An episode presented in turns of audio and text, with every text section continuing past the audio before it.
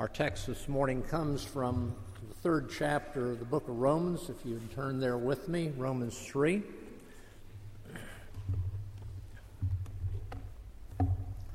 Now, Paul is writing to the Roman church. And Paul understands that as he is making his way to Spain, he's actually in uh, Corinth when he writes this letter. He's anticipating a quick visit back to Jerusalem uh, for the Passover and for Pentecost, and then he intends to get on a ship, make his way to Rome, make a brief visit in Rome, and continue on his way to Spain to advance the gospel of Jesus Christ. That's his goal. But he's sitting down and he's writing this letter to the church in Rome. Now, Paul understands that as he writes this letter to the Roman church, that if he can effect a change for Jesus Christ on that church at Rome because of his centrality of that church, that effect will have an effect upon the entire Roman Empire. And then Paul understands his station in, as an apostle and the times in which he lived, and he knew that if he were to effect such a change in Rome and in the empire, that this would in fact change the course of world history. Paul understood these things, and so Paul writes this message. And the central uh, theme of this message is found in Romans chapter 1, verses 16 through 17, where Paul is introducing this uh, message. And he says, I'm not ashamed of the gospel of Jesus Christ.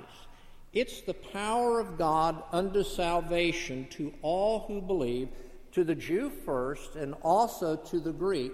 For in it the righteousness of God is revealed from faith to faith, as it is written, the righteous man shall live by his faith.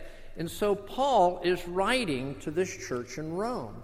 Now, this church in Rome is not dissimilar to our own nation today and the needs of our church today in our own nation.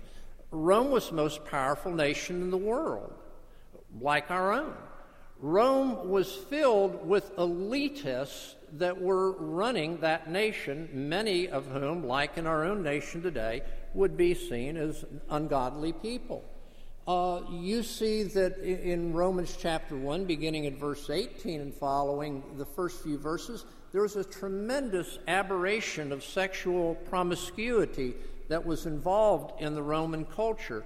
And in the Roman culture in that day, not dissimilar to our own, uh, the Roman people, when they had a baby that was born and wasn't a baby that they wanted, they would just take it outside the city walls and they would just abandon it and it would be exposed to the elements. And the Christian people would summarily go outside the city walls and pick those children up, bring them into their own homes, and raise them as their own. And so we see that there's a great deal of similarity in that time to our own time. And the message that uh, Paul is writing here about the doctrine of justification by faith in Jesus Christ changed the world then. And it's really that message that, as we can understand this, it is that same message today that we should hold to for the hope of our own nation and for the hope of the world. It's this message here that Paul wants to bring before us clearly. Now, I'd like to read beginning in chapter 3, verse 9 to the end of the chapter. What then? Are we Jews any better off than the Gentiles? No, not at all. For we have already charged that all, both Jews and Greeks, are under sin, as it is written. There is none righteous, no, not one. No one understands, no one seeks for God. All have turned aside, together have become worthless. No one does good, not even one. Their throat is an open grave. They use their tongues to deceive. The venom of asp is under their lips. Their mouths is full of curses and bitterness. Their feet are swift to shed blood. In their path are ruin and misery, and the way of peace they have not known. There is no fear of God before their eyes. Now we know that whatever the law says, it speaks to those who are under the law, so that every mouth may be stopped and the whole world may be held accountable to God. For by works of the law, no human being will be justified in his sight, since through the law comes knowledge of sin. But now the righteousness of God has been manifested apart from the law although the law and the prophets bear witness to it, the righteousness of God through faith in Jesus Christ for all who believe, for there is no distinction. For all have sinned and fall short of the glory of God, and are justified by his grace as a gift through the redemption that is in Christ Jesus, whom God put forward as a propitiation in his blood to be received by faith. This was to show God's righteousness, because in his divine forbearance he had passed over former sins. It was to show his righteousness at the present time, so that he might be just and justifier of the one who has faith in Jesus. Then what has become of our boasting? It is excluded.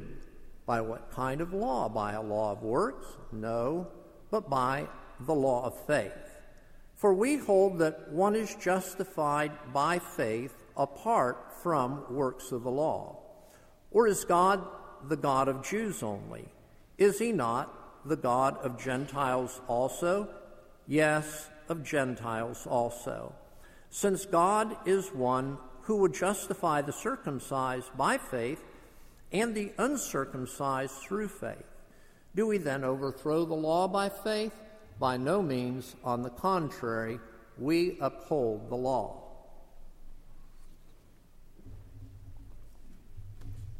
The grass withers, the flower of the grass falls to the ground, but the word of our God abides forever and ever for our comfort, for our instruction, for our correction, for our encouragement in every dimension of life.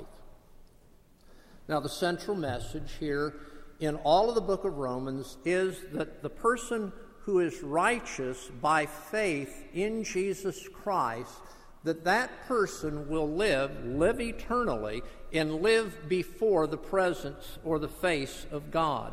This is the central message that Paul is putting before the Roman church.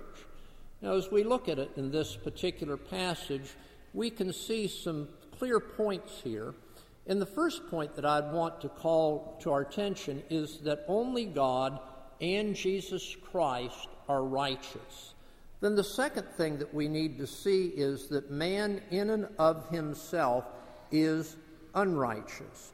And then the last thing we want to say is that this scripture is teaching us clearly that the person who has put their faith in Jesus Christ, the person who is in Jesus Christ by faith, is counted by God the Father as righteous is given the gift of eternal life, and that person will live before God for all eternity. These are the things that we find in this elaboration of Paul's central message of justification by faith. Now, when we say that only God and Jesus Christ are righteous, we can just scan down these verses and see what it says in verse 21. It's the righteousness of God. Verse 22, the righteousness of God, and then it speaks about His righteousness and God's righteousness. This whole section is an elaboration of that central theme found in chapter 1, verse 16.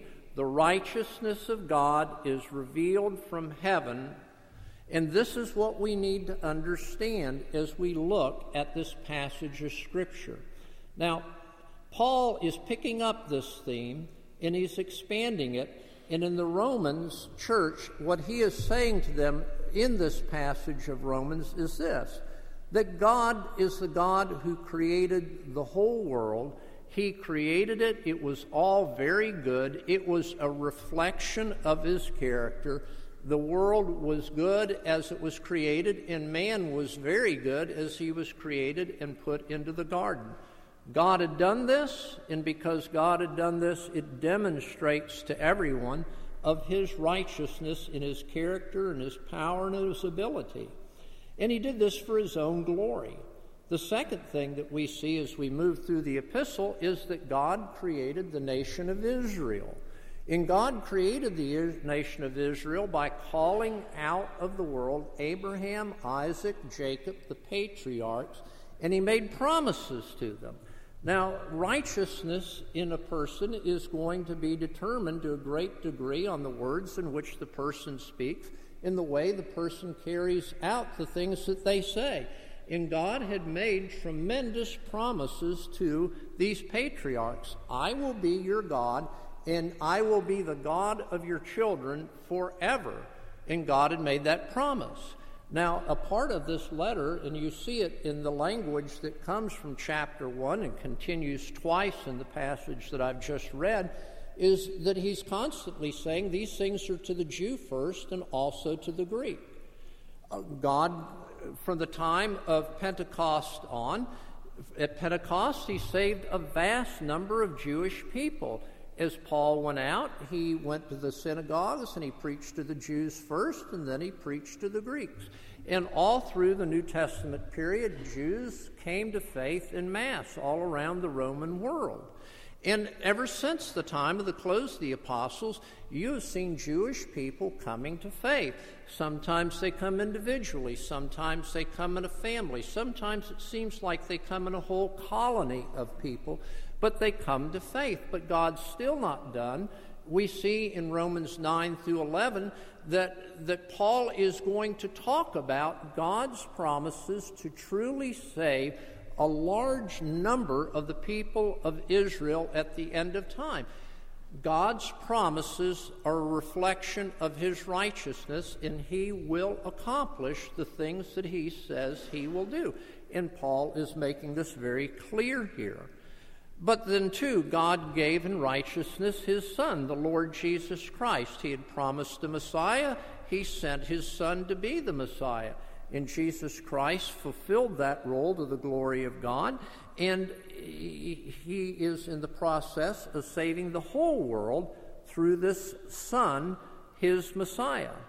Now, on the cross, on the cross is the preeminent way in which Paul is going to elaborate and display the righteousness of God.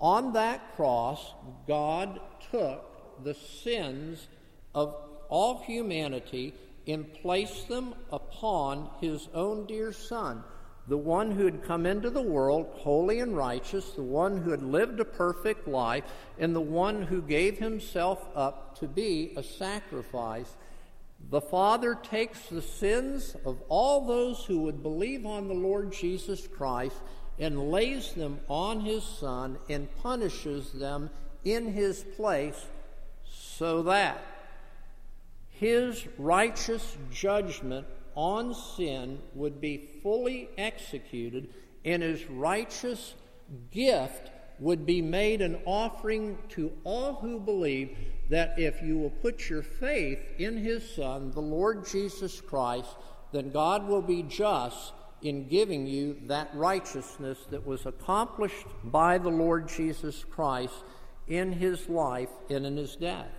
But then the righteousness of God goes beyond that because God had promised certain things in righteousness to his own Son. And his son did, in fact, live a holy and blameless and innocent life. And as a result of that, after three days in the tomb, God vindicated his son by raising him up from the dead.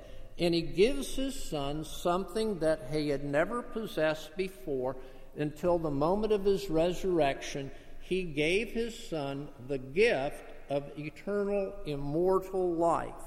And that accrued to him as the result of the resurrection. As Paul says in chapter 1, verse 4, he was declared the Son of God with power by the resurrection of the dead according to the Spirit of holiness, Jesus Christ, who has become, as a result of this, our Lord. But even beyond that, we see the righteousness of God demonstrated because he elevated his son to sit at his right hand.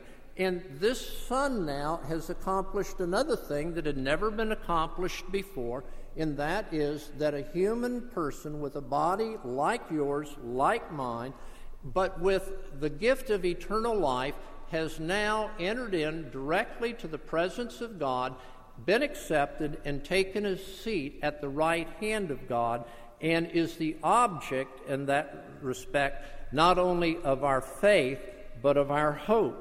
The hope that we will be able in righteousness, in a resurrected body, to live eternally in the presence of God.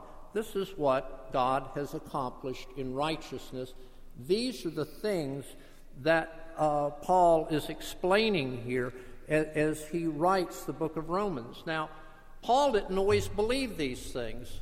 As Saul of Tarsus, certainly he believed that God created the world in righteousness. Certainly he believed that God had created Israel in righteousness, and certainly he believed that God had promised the Messiah in righteousness. But he did not believe that Jesus was that Messiah. He did not understand that. He rejected that. But then there came a momentous time and really a hinge in history when the, the Lord Jesus Christ interrupted Saul of Tarsus on the Damascus Road, and when that bright light shone around him, Saul of Tarsus knew instinctively that that was the Shekinah glory of God manifesting itself to him visibly, and in that light he saw a person. And then he, he speaks and he says, Lord, who art thou? And Jesus speaks to him and says, I am Jesus whom thou art persecuting. And when Saul understood what Jesus had said to him and comprehended the nature of this, this appearance, he was instantly comprehending that Jesus is the righteous God incarnate and that he has seen him in a glorified representation Saul became a changed person at that very moment. Now, I'm trying to follow a bit of an outline that repeats itself in the book of Romans, which is to the Jew first and also to the Greek. So we have a representative Jew that's convinced of the glory of Jesus Christ, his righteousness, his holiness. But what we see is that Paul, as he moved around, around the Roman world, had a traveling companion and that traveling companion was Luke, who was a Gentile. And so Luke learned all these things from Paul, but also he did his own investigations as a medical professional and as a, a, a competent historian, and he wrote that gospel. In that gospel, from the time when the angels declare that the one who is born is to be the righteous Son of God, to the end where Christ is raised from the dead, and as they see him ascend into heaven, this Gentile comes to understand Jesus' divinity and Jesus' perfect righteousness as well. We more, now I'm saying this and I'm trying not to overplay it, but I, I do mean this. We've got to comprehend what this means the righteousness of God and the righteousness of God in Jesus Christ. And we've got things that are against us here and that keep us from really wanting to do this. And one is our own pride. We really, you know, we really think that we're special. And most of us elevate ourselves. So Paul have to say at the end of this epistle, don't think of yourself more highly than you ought to. That is a reflection of the problem that we bear. We tend to think of ourselves more highly than we ought to think. So that becomes an impediment to accepting the righteousness of God and the righteousness of Christ. A second thing that comes into this is that we, we look at this from our own personal experiences. And sometimes we have had awful experiences in our life. We have experienced pain, we have experienced tragedy, we have experienced suffering, and we call into question the righteousness of God. We call into question His goodness, and we say, How could a holy God, how could a good God, how could a righteous God, we say it a lot of different ways, allow something like this to happen? Well, you know, when you open the scriptures from the very beginning to the very end, the scriptures are replete with examples of people who genuinely loved God, trusted Him with all their hearts, and God led them through some incredibly excruciating personal experiences. These people took these things and took them to God with questions of why, took them to God with questions of I don't understand, took them in prayers and said, Help me.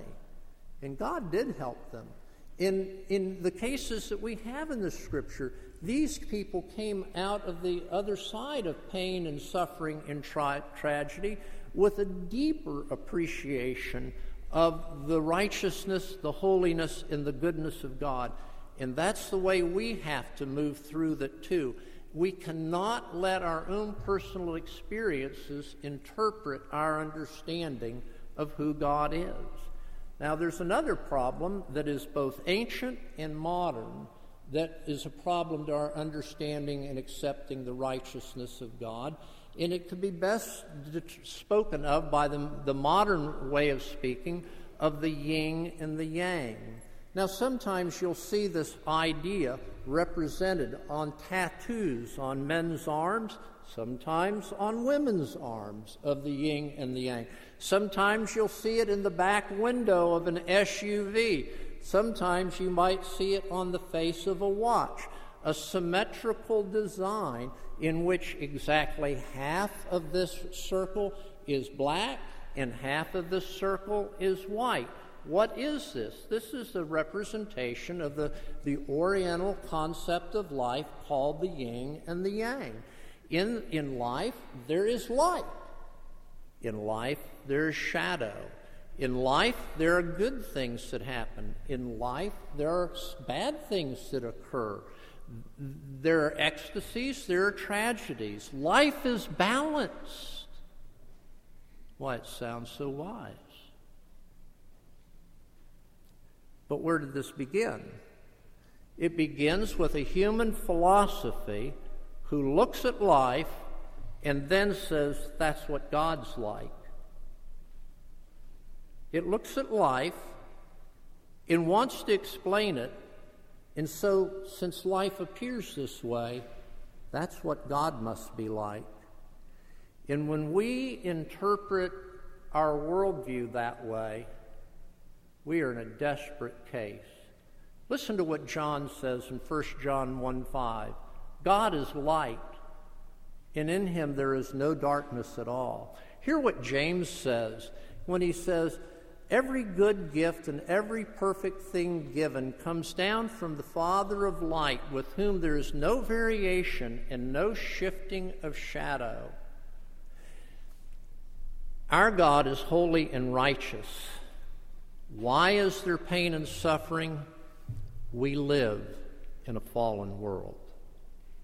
But we can't, from a fallen world, properly interpret a righteous God by ourselves. We have to have the scriptures. Now, the second thing I'd want to call our attention to is the unrighteousness that is in man. And again, you see this in Romans 3:23 when it says, For all have sinned and come short of the glory of God. And this is what we find in Romans 3, beginning in verse 10. But you know, you've probably read that, and you probably read it too quickly. But I would really want you to look at it with a level of patience. When it says that there is no one righteous, not one, that no one understands, it's talking about your mind. When it says no one seeks after God, it's talking about your heart. When it says no one does good, it's talking about your actions. Then there's a litany of terms here that speak about the organ of the mouth, the throat, the tongue, the lips, the mouth. And then you come up and you see it speaking about the feet and then the eyes. There's a comprehensiveness here. Unrighteousness and sin has touched every dimension of man's life. Apart from Christ, men are unrighteous. The Pharisees were Jews. They saw themselves as exceedingly righteous. From the time they first heard Jesus, they chose to set themselves against Jesus. Did they know their heart? These ones who set themselves against Jesus ultimately crucified Jesus. Do you think they truly understood themselves? At one time, Paul had to give his defense between, before Felix and Festus, who were Romans, Gentiles by and large. Paul is speaking to them, giving his defense. They didn't want to hear this.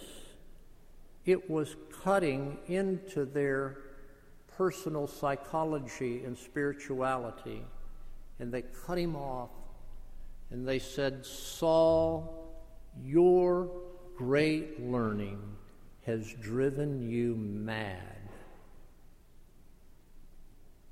A Gentile group, so wise, so fallen. This is the way we are. A person who simply wants to trust too much in themselves will not believe the gospel message about righteousness from God and righteousness that comes to us through Jesus Christ. He'll believe in himself every time. He'll turn from Christ. They'll turn their own things, tell us what they've done, and they'll do just what Paul says here. They'll boast. This is who I am. Would that we could look at something like Colossians chapter 3, verses 1 and 2. If you've been raised up with Christ, keep seeking the things above where Christ is, seated at the right hand of God. Set your mind on the things above and not the things that are on earth. That's the only correction. That's the only correction for our pride we have to look to where Christ is, seated at the right hand of God. Now, the third thing I'd like us to see this morning is that man in Jesus Christ, God justifies. God declares this man as righteous in his sight. Again, you see this in verse 22. You see this in verse 24. Justified by his grace as a gift through the redemption that is in Christ Jesus, justified as a gift by his grace through the redemption that is in Christ Jesus. Again, all of this is an expansion of the central idea of Paul's gospel that he opens up to us in verses 1, 16, and 17. We have got to see that Paul is not departing from this as an outline for his book. So when we look at the man, Jesus Christ, we see God's Son. And what has he done? He has become incarnate for us and for our salvation. He lives a perfect life. He goes around doing good. The miracles are signs to show his divinity, and yet he is tremendously persecuted, tremendously misunderstood. This man, then, as the Son of God, allows himself to be arrested. He's put on trial. He is condemned by the Jews he is condemned by the Gentiles. Together, they put him on the cross. And on that cross, the Father pours out the wrath of God that was meant to fall on us, it falls on his Son. And that wrath of God that falls on his Son is, as it says in Isaiah 53, it crushes him. But Jesus does not merely die, but he gives up his life on that cross. He gives himself up in death in order that he would not merely be put to death, but that he would actively die for your sin and my sin. And Jesus, the crucified, again, God vindicated, raising him from the dead giving him the Holy Spirit to give to all those who believe in him the gift of eternal life. The record that was his record, a record of righteousness. That's what is given to us, and the forgiveness of our sin. Now, in closing, how possibly did this change the world?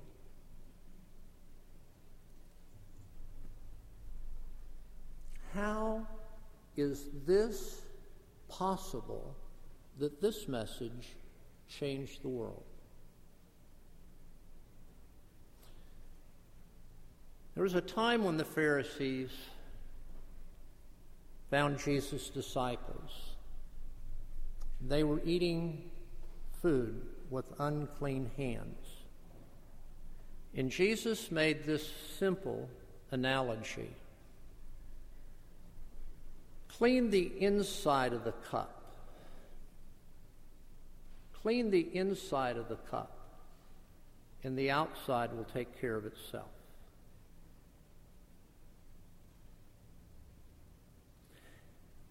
What would it be? What would it be for you internally, spiritually, to believe that God the Father, Son, and Holy Spirit had cleaned the inside of your cup.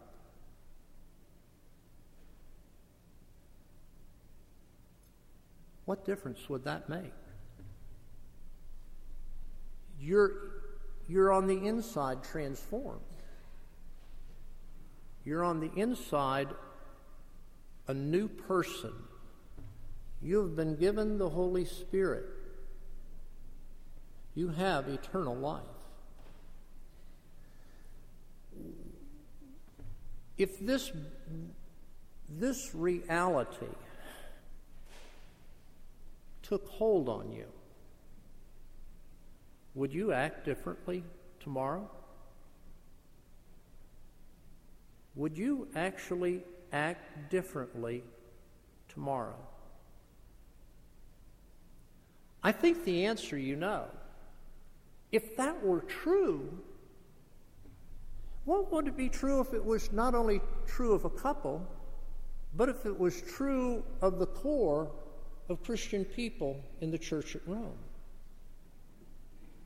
Why, that would make a difference in Rome.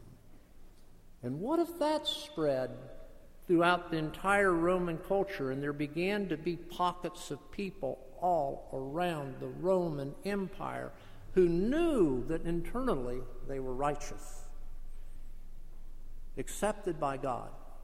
Wouldn't they, in their civil affairs, in their marital affairs, in their parental affairs, in their affairs as children, wouldn't that make a huge difference? This is what changed the world. Not in the eyes of the world, but in the eyes of God, that they were justified, forgiven, cleansed, renewed, and empowered through the righteousness of Jesus Christ in their entire being. Let that come into our hearts and minds and let it transform us as we go out into this world. Let's pray. Now, Father, these are the words that Paul sought to bring before the church then and would have brought before the church today about what you do, what you did in his life. You changed him. He was entirely different. He changed the world. Paul believed that could happen in an astronomical way if all the people that named the name of Christ knew and saw themselves as he, Paul, saw himself. Now bless us in these things. In Christ's name, amen.